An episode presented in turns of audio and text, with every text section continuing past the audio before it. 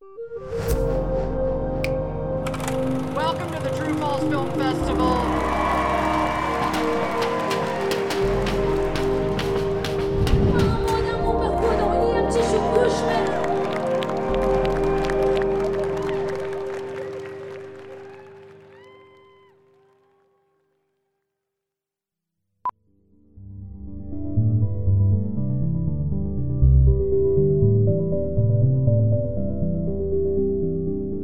Welcome to the True False podcast presented by KBIA.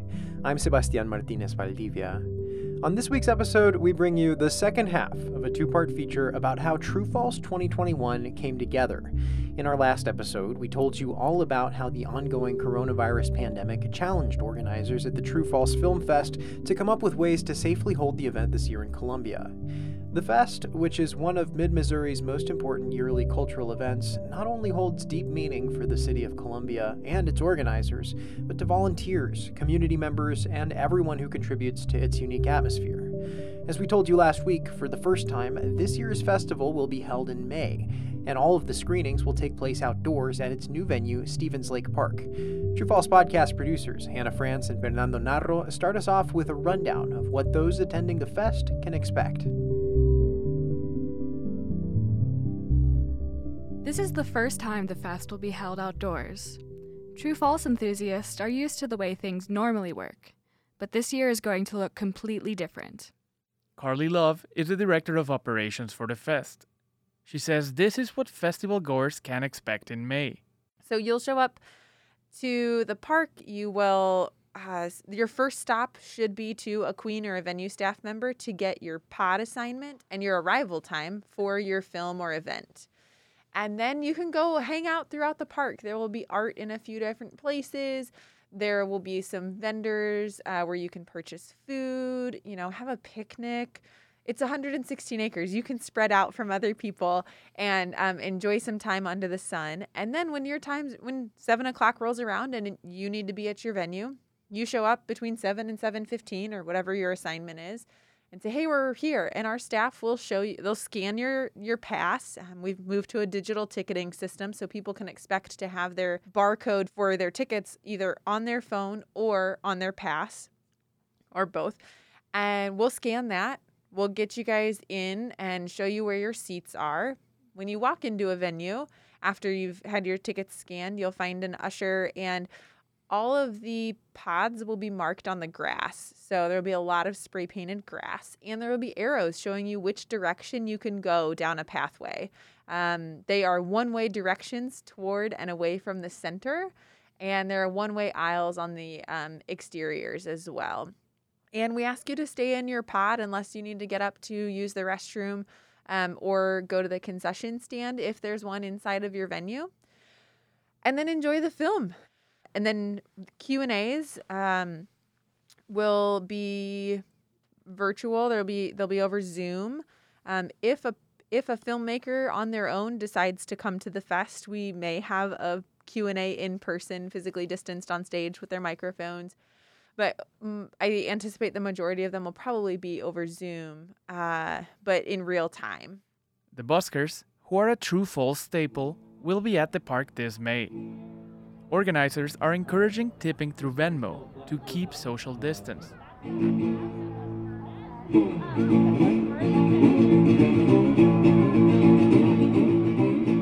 While the organizers are looking forward to May, they also recognize the fest usually symbolizes the beginning of spring for Columbia.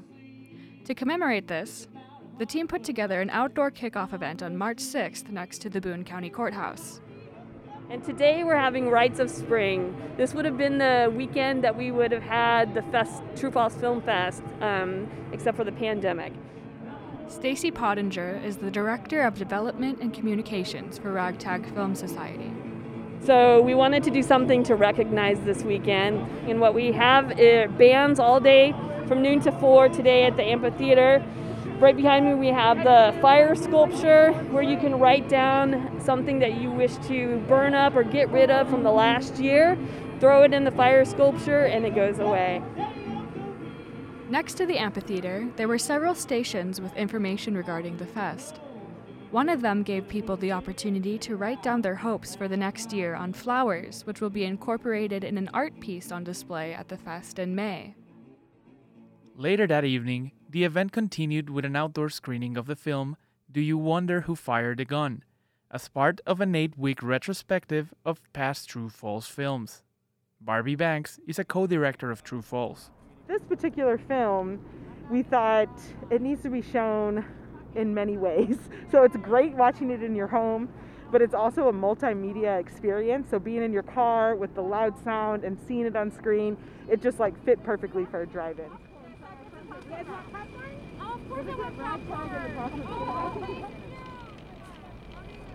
Rites of Spring served as a trial run for this year's fest, not only for organizers, but also volunteers who are fundamental in making True False possible.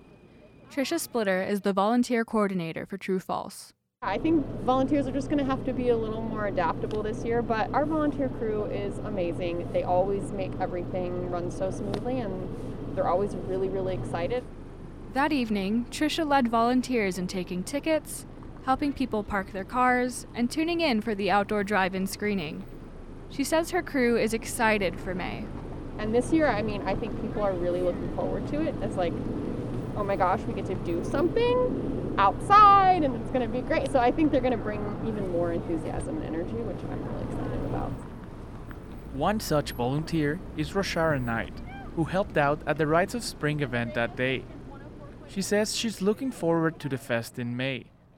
I'm excited, you know, like just because like this past year has taken so much from us.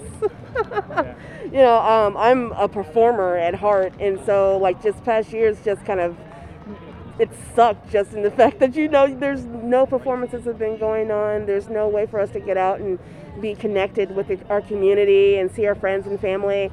Um, so I'm excited that they've figured out a way that we can at least keep this festival going, even if it's you know in a different way than it's ever been done before, or you know maybe not as nearly as many films as they typically do over the weekend, but it still will have the same spirit. Roshara's job at the fest is to help make waiting in line a more fun experience. So I'm there to entertain. I usually bring like a little, uh, I bring my speakers, my Bluetooth speakers, and I pop on like some 80s and 90s tunes. I get the, uh, the everybody who is waiting, you know, to sing and dance, and you know, just manning the lines and making sure everybody knows how the queue line runs, and just keeping everybody, you know, up and, and having fun. So. Roshara moved to Columbia 10 years ago. This will be her seventh year volunteering at True False. She says the fest is where she found her sense of community and wants other people to feel the same way, especially this year. We've been looking at computer screens for a year, you know, just to be able to be back within our community and to see people and try to have a little piece of something that, you know, we used to love and enjoy, you know, this time of year and being able to bring that back.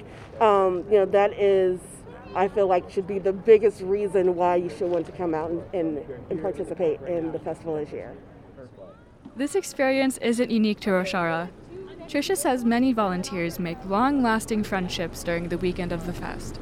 It's so heartwarming to see them like apply and say like, "Oh my gosh, I want to be back with this crew that I was with last year." And like they and some of them are from out of town too, so they come in and they like see all their friends again. And so yeah, I think it creates community on a lot of different levels. For the lead organizers, that sense of community is a vital part of the fest. It's a way to see Columbia in a new light. True false means a weekend where it doesn't feel like Columbia. It feels it doesn't feel like a college town. It feels like a festival. There are people all over the place and people that want to talk about what they're watching or what they're seeing or to collectively enjoy a musician or some art. And I mean, I'm an extrovert. I never meet a stranger, but I think it's really hard to walk around the fest and not feel like this is a community experience. Yeah. I have a great time at the fest, and I usually don't get to watch any movies. The challenges presented by the pandemic have made it difficult to connect with each other and feel that sense of community. Carly says she hopes this year's fest can bring some of that community connection back. For the people who are uh, very nervous about being around a validly around a large group of people and ha- are not comfortable with that, that we do have, you know, our teleported fest option is available. But for anyone on the fence, I would say we are doing everything in our power to make this fest a comfortable and safe place to be. Know that we're working with the health department, we are following the CDC guidelines, and we expect our audience to do the same thing. I want our fest goers and all of our cinema attendees to trust their neighbor again. You should be able to trust the person you're sitting next to at a film, whether it's outside or inside, that they're going to look out for you based on the expectations that we as a fest put forward for our audiences. And so if you're on the fence about it, uh, my first response is to go with your gut, but my second response is do you trust your neighbor and do you trust us? And if the answer is yes to trusting us, hopefully you've got a really good neighbor too. Camelia Cosgray is a co director at True False. She says experiencing the arts and coming together around them is a basic human necessity. I feel like this is something that we collectively need. You know, like we need some we need some good news. we need something good. And um, because we've been able to figure out a way to do it that that mitigates risk as much as possible, um, it feels worth it. Like I think I think the you know something I've thought about for for years and have been thinking about a lot, even you know in the last few years, but even more in the last few months, is like how essential art is for being a human being. Like we're not; it's like an essential part of our humanity. We um, we learn so much from it and can't really like I think I think empathy and compassion and like understanding are something that really come out of experiencing art and good storytelling and all of those things. And um, we need that so much right now, like more than we ever have before. And so for us as an organization to be able to bring that to to Columbia and to our community is is just really important. Um, and I'm I I feel like it's vital.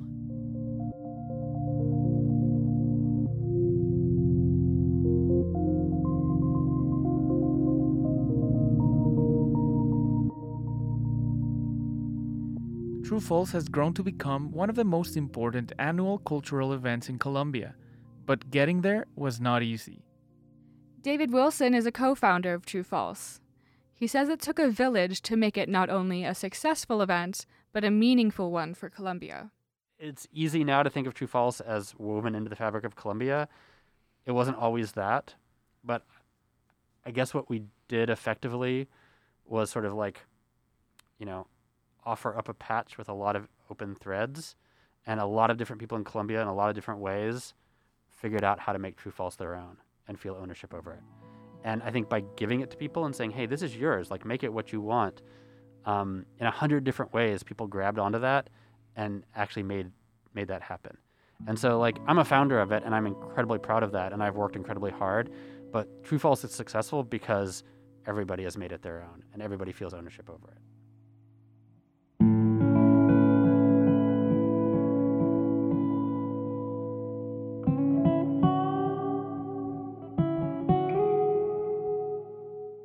It's been over a year since the pandemic turned the world upside down. For True False, it's been a year of trying to figure out how to turn one small part of it right side up again. Organizers have worked behind the scenes in that time to figure out how to transform the festival wholesale. But in May, they will hand it off to the people, and as David says, it will be up to them to grab onto it and make it their own. For the True False podcast, I'm Hannah France. And I'm Fernando Narro. That's it for this week's episode of the True False podcast presented by KBIA. As you just heard, this episode was produced by the incomparable Hannah France and the great Fernando Narro. Our music is by Tim Pilcher with sounds from the True False Film Festival. This is just the beginning of the True False podcast season, and here's what you can expect coming up. We have a few dispatches from last year's fest that never saw the light of day because of the pandemic, and we'll also have a full slate of filmmaker and programmer interviews and the latest from the world of nonfiction filmmaking.